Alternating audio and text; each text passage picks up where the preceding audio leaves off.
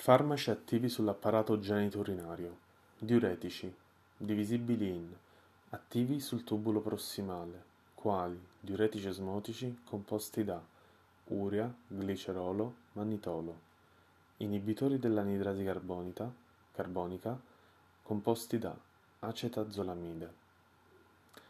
Farmaci diuretici attivi sull'ansa di L, quali acido etacrinico, furosemide, torasemide. Attivi invece sul tubulo distale, il primo tratto, tiazidi ed analoghi delle tiazidi. Attivi invece sul tubulo distale, secondo tratto e sul dotto collettore, composti da antagonisti recettoriali dell'aldosterone, quale spironolattone, attivi sui canali del sodio quali triamterene amiloride. Farmaci per la disfunzione erettile, inibitori delle fosfodiesterasi quali sildenafil, vardenafil, tadalafil. Agonisti dopaminergici quali apomorfina.